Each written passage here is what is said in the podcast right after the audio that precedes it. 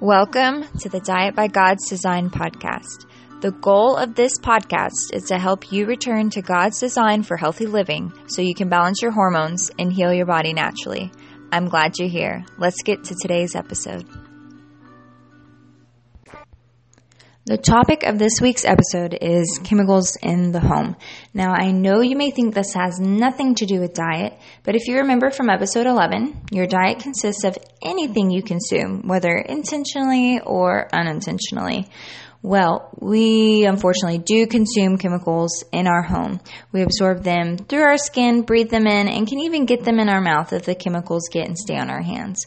Therefore, things like your cleaning products, your soap, shampoo, etc., are also part of your diet. Slightly unsettling, huh? I believe this topic is critical to address because more evidence is showing that many man made items are causing major health problems, especially to our hormones. And the most frustrating part is that there are new man made chemicals created every day. Yet it takes us years for us to see the detriments of just one of these chemicals in our bodies.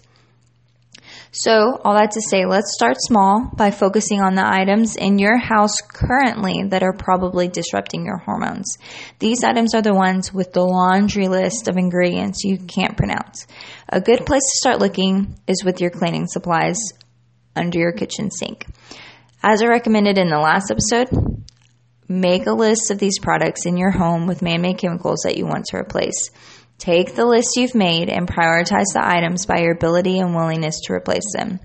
Once you've organized your list, start replacing these items in your home with safer, natural ones, one item, one item at a time. You'll be halfway through your list in no time if you do this. As you make these changes, you'll start to feel more confident in the home you're creating for you and your family. So just start small, start making a list of these items under your kitchen sink. Let's start with your kitchen sink first, and then just replace them one at a time as you're able. I have some resources for you on the blog for this episode. So if you need help figuring out which household items are hazardous to your health, or you want access to the list I've made for my house so you can see what we've done and are currently working on replacing, then click the show notes link in the show description.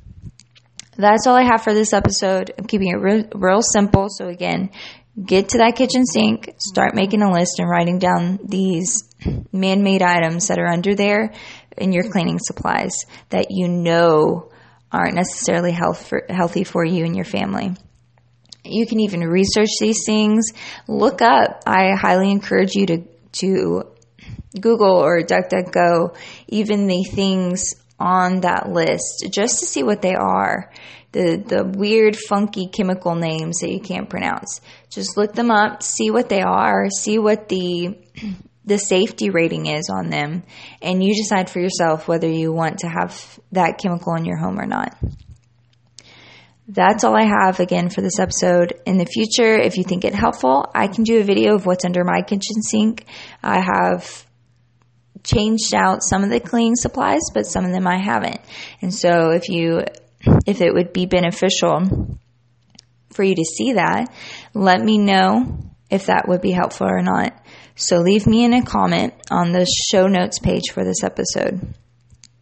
And if if we get enough traction on that and y'all want that or send me an email, whatever. But if if that's something beneficial, then I will definitely do that for you. The next episode will be on groceries that you're buying at the store and how to be effective and productive with the food that you're even bringing into your home. So I hope to see you in the next episode.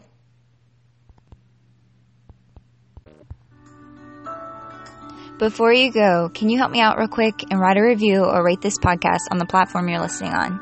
That way, this podcast can get out to more women who need to hear that they can heal their bodies naturally too. Thanks so much.